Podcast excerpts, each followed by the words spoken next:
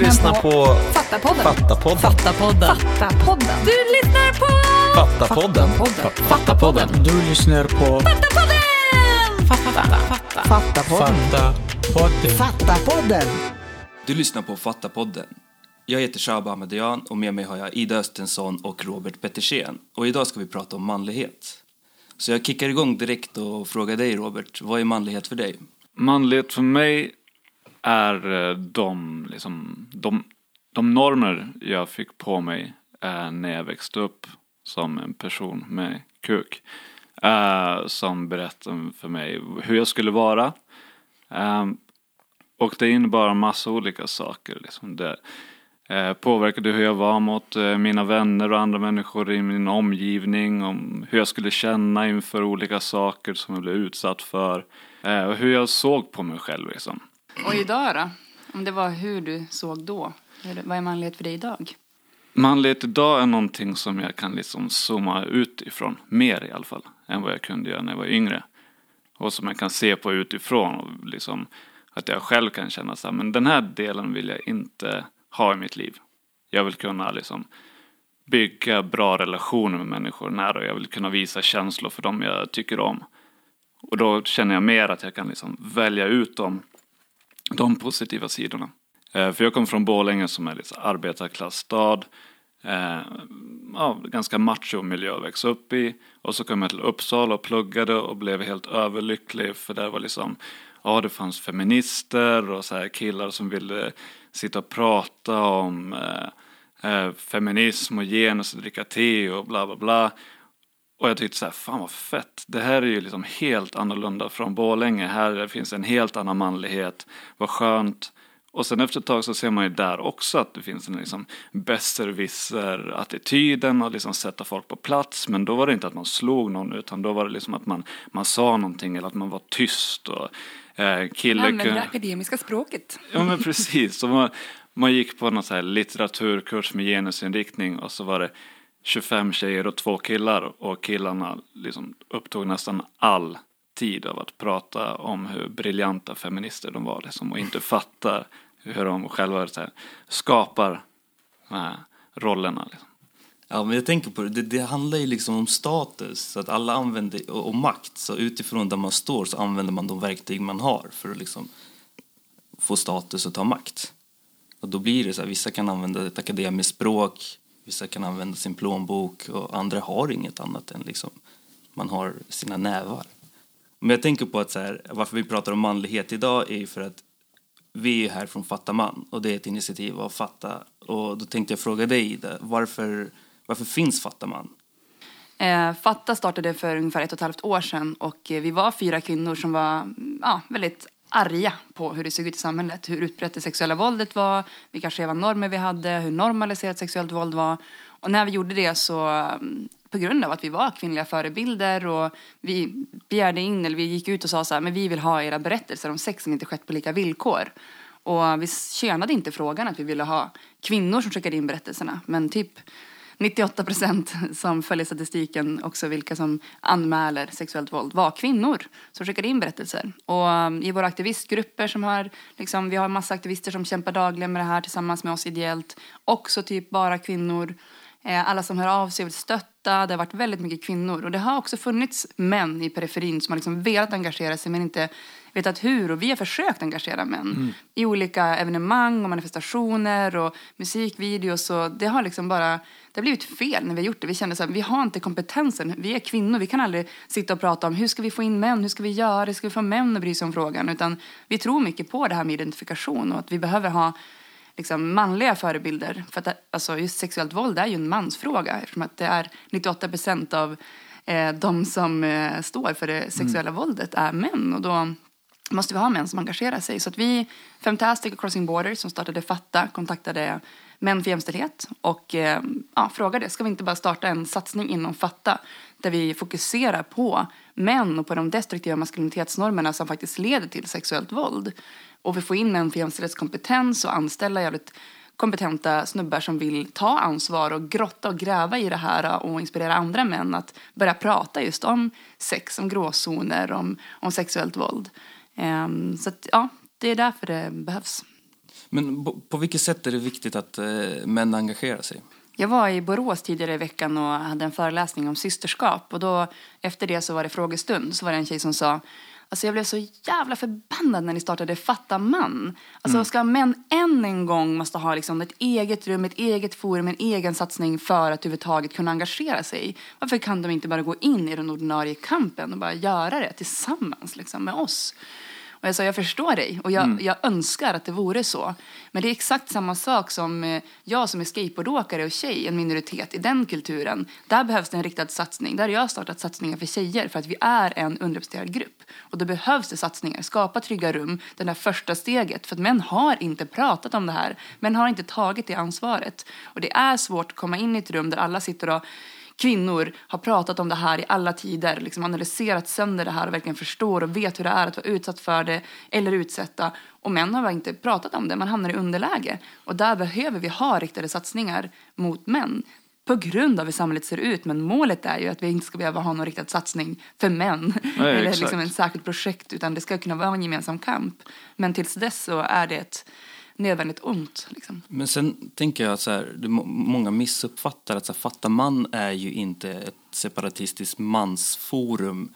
Vi som är projektledare är en del av Fatta. Mm, att det vilar på en feministisk grund. För det är ju skillnaden mot så här Piteå, här slår vi inte våra kvinnor. Alltså det finns ju Ja. många mansuppror som, har liksom, som det blir bara pinsamt för att man inte har den feministiska grunden. För att man, det är mer så här, fuck alla våldtäktsmän, att det är den approachen. Bara, nej men vänta nu, vi tar ansvar för att vi är en del av den här strukturen, av det här problemet. Och det är det man har fått också. Det är därför det känns så bra att Fatta kan vara den feministiska grunden som Fatta man kan vara en del av. Jag tror inte det hade blivit bra om inte Fatta fanns och sen skulle liksom helt plötsligt starta ni upp Fatta man och bara kom igen nu alla män, nu ska vi ta ansvar. Jag tror att det hade liksom kunnat bli väldigt galet då. De forum vi skapar då, de kommer vara lite trygga rum för män. Och där tror jag, för att det är så sjukt läskigt kanske som man. Och liksom, för det handlar någonstans om att rannsaka sig själv. Det handlar om att så här, alla vi är en del av de här normerna. Vi kan bli så här, mer eller mindre medvetna om det. Men, och så här, och jag vet ju själv utifrån min personliga resa. Liksom, den här, jag kommer ihåg när den här ansök, alltså kom upp att här, man kunde söka om det här jobbet. Så då var det, det var så lägligt för jag hade precis gått igenom den. Att så här, även, jag trodde så här, men jag är förbi det där bara för att så här, men nu bor jag inte ute i förorten längre. Jag håller inte på med, liksom, med bus, om vi säger så.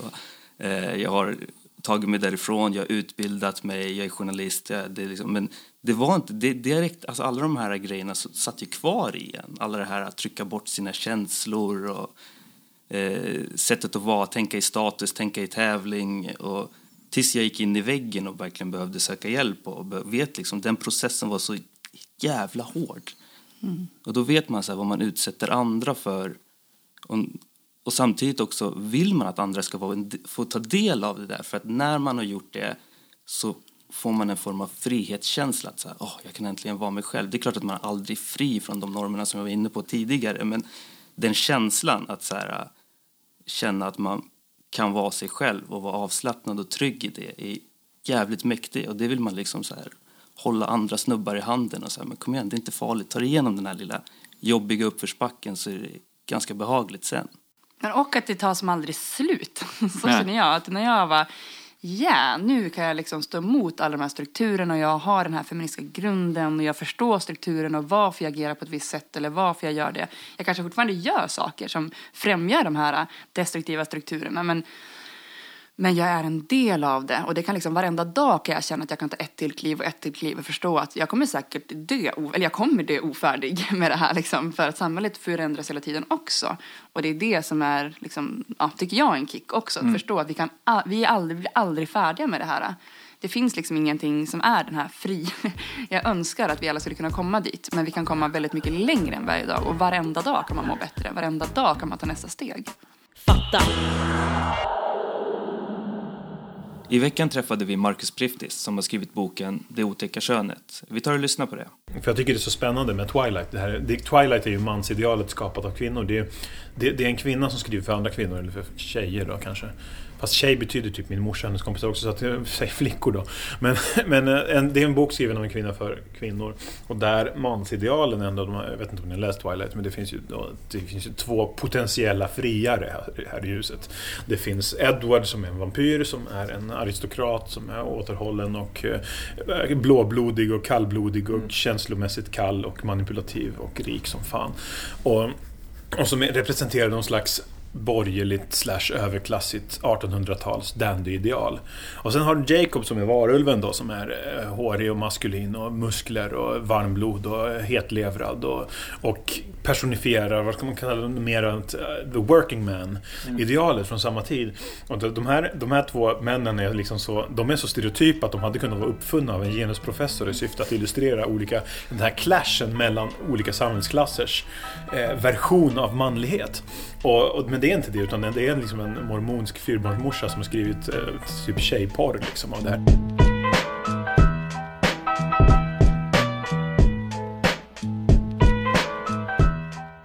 Manlighet är inte samma sak som att vara man. Man kan vara omanlig och man. Eh, manlighet är... Man kan säga att det är en social kod. Och då menar jag liksom kod på samma sätt som en klädkod, men också på samma sätt som datakod.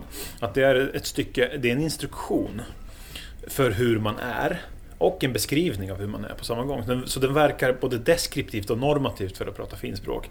Att den beskriver både hur världen är, hur män är. De går ut på gatan och tittar, så här är män. Män beter sig ungefär så här när de hamnar i bråk. Eh, de beter sig ungefär så här när de ska relatera till sin framtid. Men det är också ett slags regelsystem som man blir straffad om man inte följer.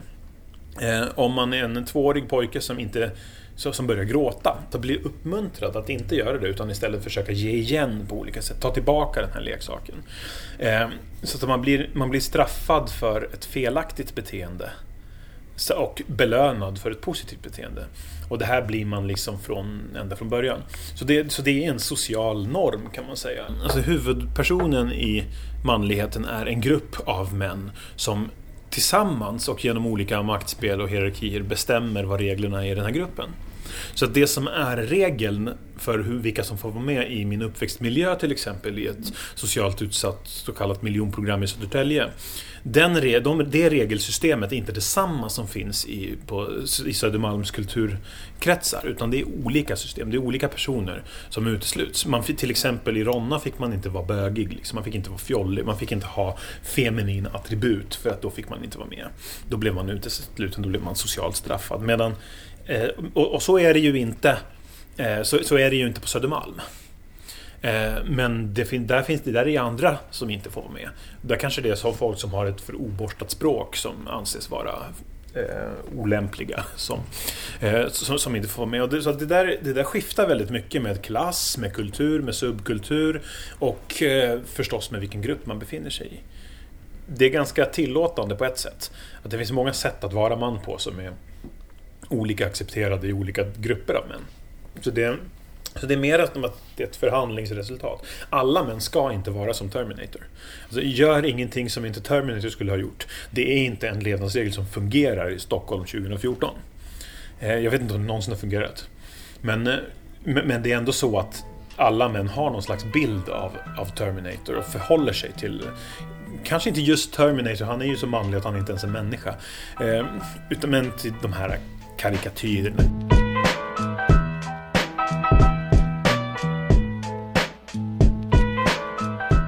Jag kallar det för tävlingsprincipen. Principen att man ska vara bättre än andra män. Eh, att man ska tävla med varandra. Det här börjar ju redan på dagis. Att man täv- börjar tävla liksom med andra. Eh, då, Astrid Lindgren har skrivit en väldigt rolig saga om det. Hoppa högst heter den. handlar om två åttaåringar som hetsar varandra till att, att hoppa från de, de högre och högre byggnader. Det slutar med att båda bryter benet och innan dess har de käkat varsin mask också. Med, enligt principen aldrig att du vågar.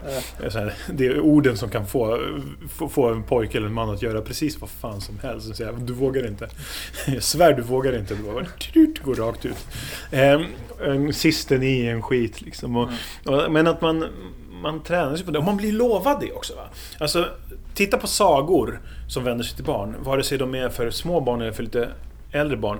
pojkar är ju alltid hjältar av någon sätt. De åstadkommer alltid saker. De dödar drakar och skit. Och sen blir de belönade med prinsessan oftast. Prinsessan är ett objekt som de får på slutet som tack för en god match. Det, och även för, i sagor för vuxna. Ta en snutfilm liksom, allt med Bruce Willis eller så. Man, man offrar sig för nationen eller för stan eller någonting och man dödar en massa. Man utsätter alla sina nära för livsfara. Och man håller på att dö själv flera gånger. Lämna, och sen på slutet så får man, får man en tjej.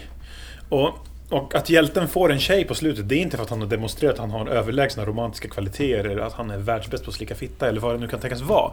Utan det är för att han var så modig med sin cap och sitt svärd. Tjejen är en belöning. Hon är prinsessan och halva kungariket som pojken får så i belöning av kungen, kungpatriarkatet, för att han har varit så jävla duktig.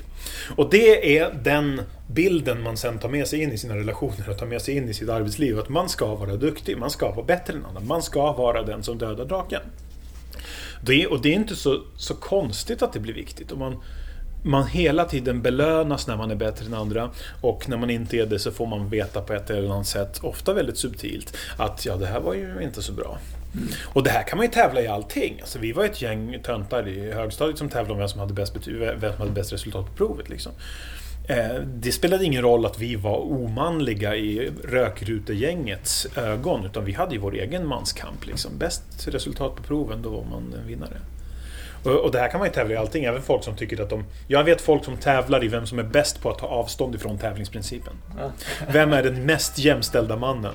Vem har, att man, alltså folk som tävlar i pappaledighet och tävlar i feministisk teori och you name it. Det tävlas i allting.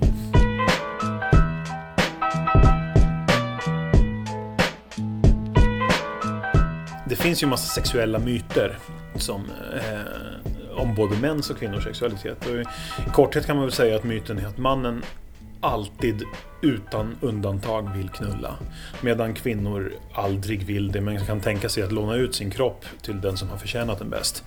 Eh, om man övertalar dem ordentligt. L det är Lite så, nu raljerar jag, men det lite, lite grann det är, är mm, hörnstenen i det man kan kalla för våldtäktskulturen. Att, att det finns föreställningen om den ständigt kåta mannen och kvinnan som egentligen inte har någon sexuell vilja, utan, men däremot som kan erbjuda sin sexualitet på olika sätt i, i olika sammanhang. Och det här är ju sjukt skevt naturligtvis. Men, men det finns, och det, finns, det här finns även hos... Man tänker sig liksom vilka det här fanns hos. Man tänker sig snusprillekillarna liksom.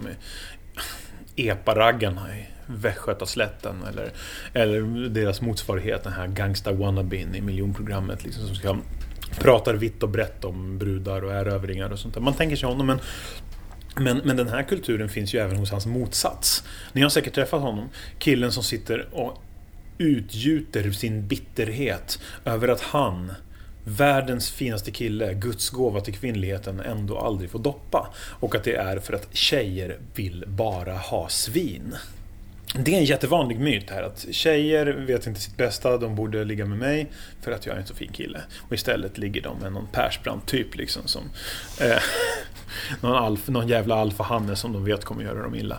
Eh, och det man bortser från när man tänker det, det är att kvinnor faktiskt har en egen sexualitet. Att när de, om, man, om de går ut på, på krogen för att haffa, då, eh, då vill de ju rimligen haffa någon de blir kåta på. Inte någon som har förtjänat det bäst. Eh, man vill ju vill man ligga så vill man ju helst ligga med någon som man tror kan göra det, inte någon som kommer gå i brallan för så fort man sätter dit handen.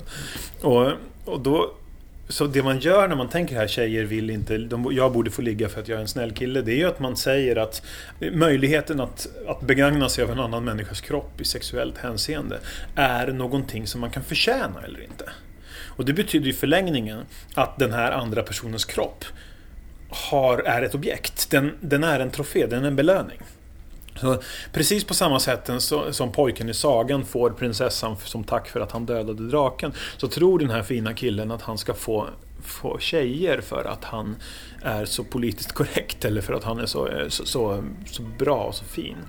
Och, och i sin strävan, och då är han ju inte speciellt fin alls för det han säger då är att tjejers sexualitet finns till för att vara en belöning till mig. Då är man inte så jävla fin som man kanske tror att man är.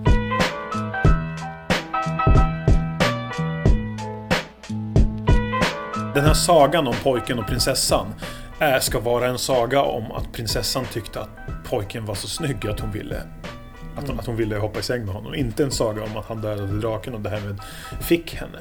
Så jag tror att, jag, vi ska inte skylla allting på bröderna Grimm.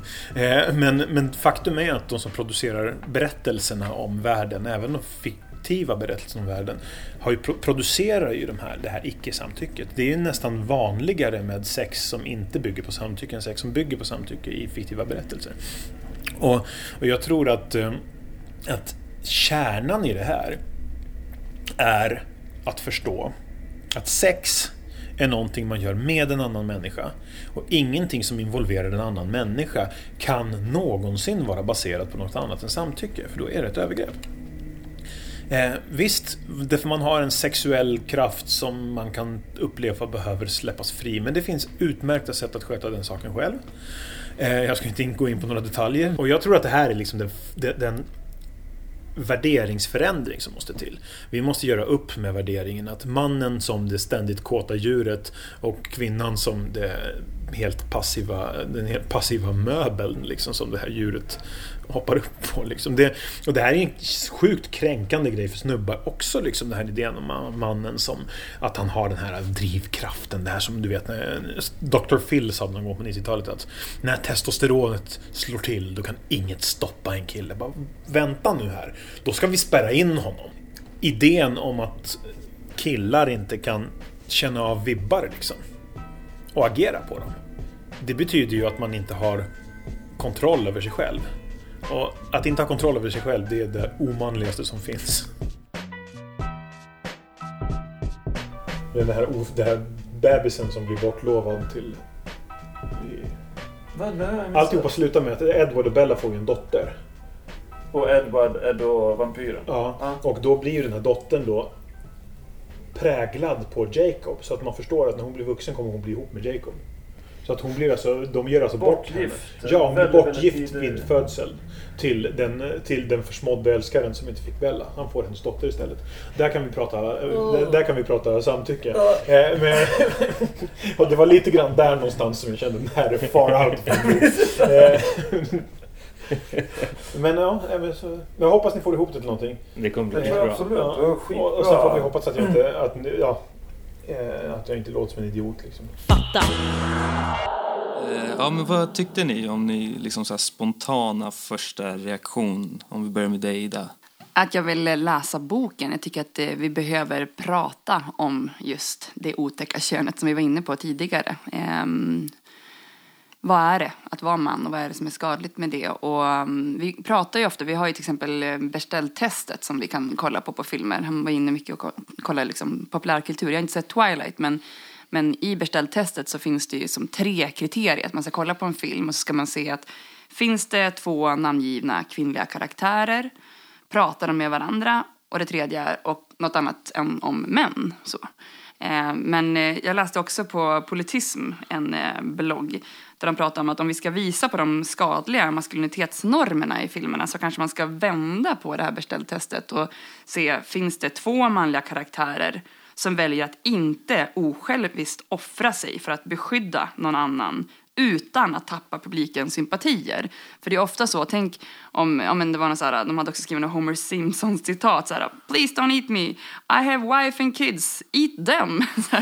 att det är liksom det minst manliga att så här, lämna i stridens hetta, att så här, män inte behöver vara de här liksom, starka mm. försörjarna, riddarna, den som ska liksom, eh, rädda prinsessan och allt vad det är. Att lägga fokus där när vi ser på film också, att kolla på vad är det egentligen, förutom att kvinnor alltid bara får vara liksom, biroller som ska tråna efter snubbarna. Allt det destruktiva som i filmerna liksom pådyvlar männen om hur man ska vara. Så det skulle jag tycka var kul att göra en sån granskning, reversed Bechdel-test. Han, han, säger ju här i den här, alltså han, alla män förhåller sig på något sätt till Terminator. Jag tänker, hur landar det i dig Robert? uh, jo men det är klart, man växer upp med någon sorts här extrem bild av manligheten. Inget ser det liksom realistiskt att uppnå den men det är ändå som man sa någonting man förhåller sig till. Som alltid finns där liksom. Och, eh, så man kan vara mer eller mindre. Och eh, ja, kanske särskilt när man växer upp så är det ju den liksom supermacho-idealet som man förhåller sig till. Så jag tycker han är, han är någonting på spåret. Jag tänkte mycket på det här med, uh, när han är, han är mycket inne på det här man får tjejen som belöning. Och så, så går man tillbaka i sig själv så här som 17-åring och bara var så här, det var så här som en drivkraft som man aldrig funderade över liksom varför det var så utan det var så här ja men man ska skaffa körkort för då får man tjejer och man ska få ett bra jobb för då får man tjejer och jag ska vara duktig på att spela fotboll för då får man tjejer. Det, liksom, I den åldern när allting bara handlade om det så har jag aldrig tänkt på så här, vad det kommer ifrån och hur, varför man liksom ser på det på det sättet. Men det var så tydligt på högstadiet att det spelar ingen roll. Om man kollar i skolkatalogen, bara, varför var han så jävla poppis? Han var skitful. Mm. Bara, men han var ju bäst i skolan på fotboll. Eller han var den största mobbaren. Eller liksom, det var ju just det, att leva upp till dem. Liksom, att kunna någonting eller att bara vara jävligt avskräckande och manlig. Liksom. Ja. Eh, Medan för tjejerna var det inte så här, jag ska vara bäst på fotboll. Det var ju typ ett hot. Så här. Då kan man inte vara ihop med henne. Liksom. Utan för tjejerna, det var, fanns ju som i filmerna då, det är bara en grej för att få killar. Var snygg. Så. Och det är ofta den, det som man också återspeglar i film och all typ av populärkultur egentligen. Men jag tycker inte det bara är i populärkultur. Alltså vi får ju se ofta så här, jag, jag gillar att tänka på den här uh, VM, uh, vad heter VM-studion på SVT. Då man tar så här, tänker nu ska vi tänka rätt här i SVT. Det ska vara liksom jämnt. Vi ska ha en mörk sportjournalist och en kvinnlig sportjournalist med vid varenda sändning. Men det de får göra är att så här, de sitter i soffan och typ pratar stämningen och hur ser matchtröjan ut och känslan på stan och sådär. Medan det är fortfarande så här, de vita männen som står vid podiet och är liksom hjältarna och pratar taktik och det är en väldigt rolig bild från den studion, just på de två du beskriver. Där han sitter och har typ en och en halv meter mellan benen för så mycket bräs och hon sitter och trycker ihop sina ben. Så vem får ta plats i den studion? Jag vet inte, den är vitt spriden på sociala medier. Ja, som man kan märka på alla tunnelbanor eller man än är. Det är också så att markera, eller man också kollar i skolkatalogen. Skolkatalogen kan man verkligen eh, liksom, eh, se många olika mönster från så här, ja, 15 år sedan när jag gick i högstadiet. Att så här, killarna satt längst fram och bräsade så mycket som man bara kunde. Liksom. Och tjejerna satt med benen i kors över varandra och kanske höll en hand på någon kompis där bredvid och kollade upp liksom, lite undflyende i något hörn. Eh, det, var ju, ja, det är verkligen, verkligen tydligt på de bilderna hur vi har skapat kön där. Eh, jag tänkte på en annan grej han tog upp där som är, så här, berör både fatta och fatta man väldigt mycket är ju den här bilden av så här, när testosteronet står till så kan inget stoppa en kille. Eh, hur landar det i dig Robert? Ja, man känner ju igen det där resonemanget och jag tycker det är så extremt fördömande eh, för killar. Alltså att man inte känner mer skam över den, eh, den bilden av mannen. Att man vore någon så här ostoppbart djur som bara vill knulla. Det är klart jag också kan liksom uppfatta vibbar.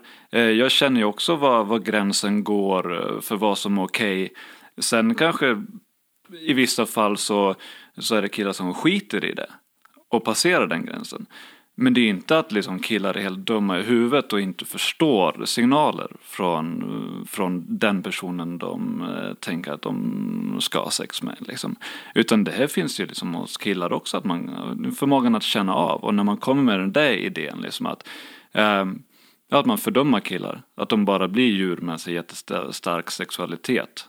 Då, ja, men då, då skäms jag liksom. Det är klart vi har förmågan att känna av men, men utifrån det så, så tänker jag liksom så här, det är där den här debatten finns i lagstiftningen kring så här, eh, killen som inte förstod och så blir den friad. Så här, men jag förstod inte att jag våldtog och så finns det så här många delade uppfattningar där kring liksom så här, eh, förstod, låtsas han att han inte förstod eller är det verkligen så att han förstod inte att han passerade gränsen?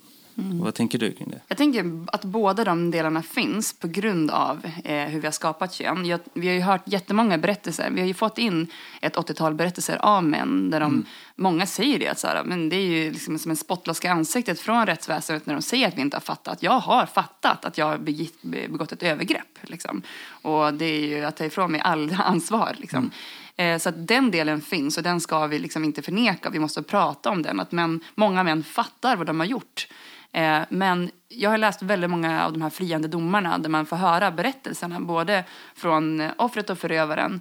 Och ibland så, något som jag börjar tänka mycket, mycket mer på senare tid som jag tror vi måste prata mer om i samhället idag är Att på grund av att vi har liksom skapat så starka könsroller, vad sex ska vara, vilken roll du som man har i en sexakt, så tror jag, alltså jag att de inte fattar ibland. Alltså jag läste om den här äh, Lundvåldtäkten som det man kallar för BDSM-fallet där hon skrek nej så att halsen så svällde upp liksom och han sa men jag trodde verkligen att det var ett maktspel, att vi hade någon typ av BDSM-akt. Ja, och när jag läser igenom det så ja, han tror nog det. Han tror det. För att hans sexualitet har blivit så förvriden och så förvrängd av så många olika, liksom vilket så här, gäng han hänger i, vilken typ av porr han konsumerar, vad hela samhället trycker på hela tiden, att det där äh, att tjejen, att man, det är så här sexuellt eh, upphetsande, att man ska säga nej, nej, nej, nej, nej, men egentligen så betyder det ja. Eh, och det är där vi måste också våga prata, att så här, shit, för alla känner ju någon som varit utsatt för sexuellt våld. Väldigt få känner en förövare. Om du varit utsatt så ja, din egen liksom. Men jag tror att det går väldigt många män där ute som inte vet att de har gått över gränsen, att de faktiskt är en förövare. För att man inte har koll. Man går över sin egen gräns för att man har så starka normer på sig, att man ska liksom vara aktiv på, kåt, ett stort stånd hela tiden och alltid vara aktiv med, liksom. Vilja så. Så att de går över sin gräns fast de kanske inte ens vill och då också går över andras. Och båda de tror jag finns. Men jag tänker så här, det måste väl ändå finnas någon form av förståelse, även om man inte har fattat eh, på plats att, att man, man har utsatt någon annan människa för någonting. Måste det ändå finnas någon form av förståelse i efterhand. I, i rättssalen måste man väl fatta så här, oj, så här landade det i den människan. Det var det här jag verkligen gjorde. Och det fick jag ett mejl om nu senast förra veckan av en eh, snubbe som har fått, det var ingen anmälan på det, men han fick ett år efter övergreppet veta att han hade begått det här övergreppet. Och han var så här, shit, så här, det finns så många våldtäktsmän som mig där ute. Liksom. Det här måste vi prata om. Eh, och jag tror att och det han gjorde var att säga, ja, jag är en våldtäktsman nu. Liksom. Jag har inget tolkningsföreträde här. Det är någon som säger att den upplevde att det var en våldtäkt. Och då är jag en våldtäktsman. Liksom. Och där måste vi komma även i rättssalen. Att, att sitta där och höra att någon har gått igenom hela den processen. Att anmäla, sitta och vittna och berätta om allting som vi vet. Det kallas liksom den andra våldtäkten för att det är så vidrigt ofta i rättsväsendet idag. Att då fortsätta och liksom försöka gå emot det och säga nej det var inte så, upprätthålla den här stoltheten. Mm. Det är det som känns som det destruktiva. För då kommer du aldrig kunna läka. Mycket bättre på att säga okej, okay, shit, jag lägger mig platt. Jag har gjort det här, för det här upplever du. Så här, jag tänker ta det här straffet, gå igenom det här, bearbeta det och komma ut på andra sidan. Det är där vi måste landa. Men det tror jag också gör, göra med just den här bilden av våldtäktsmannen. Mm. Som någon så här snuskig gubbe i busken som hoppar fram och det är som överfallsvåldtäkten. Eh, att den är så himla, det är nästan en liksom klichébild som alla förhåller sig till. Och så länge jag inte är den personen så kan jag omöjligt vara en våldtäktsman. Och att det liksom, allt det andra passerar. Och det tycker jag känner igen från liksom, kompisgrupper eh, också där där det har funnits väldigt sexistiskt språk, där man eh, vet att eh, vissa har liksom eh, gått över gränsen eller liksom tangerar gränsen. Men ingen säger någonting förrän den här personen eh, blir dömd mm. för en våldtäkt. Och då blir det liksom total exkludering och utfrysning och folk tävlar om att liksom spotta på den personen. Mm. Men allt innan, det är liksom kanske inte sanktionerat men det är liksom ändå okej. Okay. Det ändå görs okej okay genom att ingen protesterar och, och, att folk är tysta. Liksom. Och det är just det du säger med det här att bilden av vad en våldtäktsman ska vara, en riktig våldtäktsman. Eh, det, sägs, det var så tydligt i hans mejl han skrev, jag vet att det finns så många våldtäktsmän som mig där ute. Mm. Att det skulle vara en annan typ av våldtäktsman. Att det är den här, jag som inte förstod och den mildare formen. Medan det är same same. Och att inte sätta sig i en annan position. Att vi måste komma till att så här, men det är det här som är en riktig våldtäktsman. För du har begått ett övergrepp där någon upplever sig våldtagen. Eller som har blivit våldtagen, inte upplever sig. Liksom så Precis. Um, så vi, ja, vi måste verkligen prata om och få bort den här bilden. För vi vet ju att det är endast 5% som av våldtäkterna som sker som är av någon du inte känner. Alltså det, överfallsvåldtäkterna är ju så minimala i statistiken. Och sen tror jag också att jag kan liksom upprätthålla min egen good guy-bild. Eh, om jag hela tiden kan förhålla mig till monstret. Alltså så länge jag inte är som monstret så är det lugnt. Då kan jag fortsätta och då är jag en skön snubbe.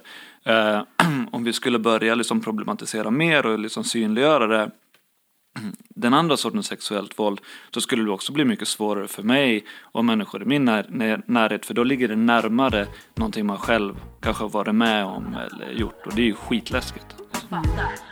Och med det sagt så tänker jag att vi går vidare och lyssnar på veckans spoken word av Julia Williamson. Aldrig några mallar eller givna former på hur du ska agera. Vi kan ordet som normer, det sägs formge det som får dig att fungera. Men jag säger sluta nu. Jag orkar inte mera. Inget mer spelande nu mannen. Du behöver inte mer bläck på armen. Det är okej att känna känslor när du håller någon i famnen. Kom ihåg det mannen. Känslor är det farliga för många, men inte för dig. Alla har detsamma. Det är svårt att anamma hur vi tycks varandra runt i samma gamla, utsittna vägar, men vi backar väl varandra. Stå upp för dig själv bror. Jag vet att du kan. Många kan relatera till Param. Det är inte lätt att vara en snäll kille. Ställ dig frågan varför då. Öppna dina armar och du kommer nå ditt mål. Visa respekt mannen. Känn inte skammen mannen. Kampen är allas mannen. Behöver inte spela tuff, aldrig kippa efter luft för det är dag som är dagen när vi synar normens bluff. Hon är skitfin mannen, kolla hennes pip mannen. Sluta snacka massa goddamn skit mannen. För jag vet att du kan bror, vi har din rygg. Sänk ner din machogard och du kan känna dig trygg. Så skönt, jag känner det direkt. För med kärlek och respekt kan vi fungera perfekt. Fatta. Det var allt för den här gången. Jag heter Shaba Ahmadian. Jag heter Ida Östensson. Jag heter Robert Petersen.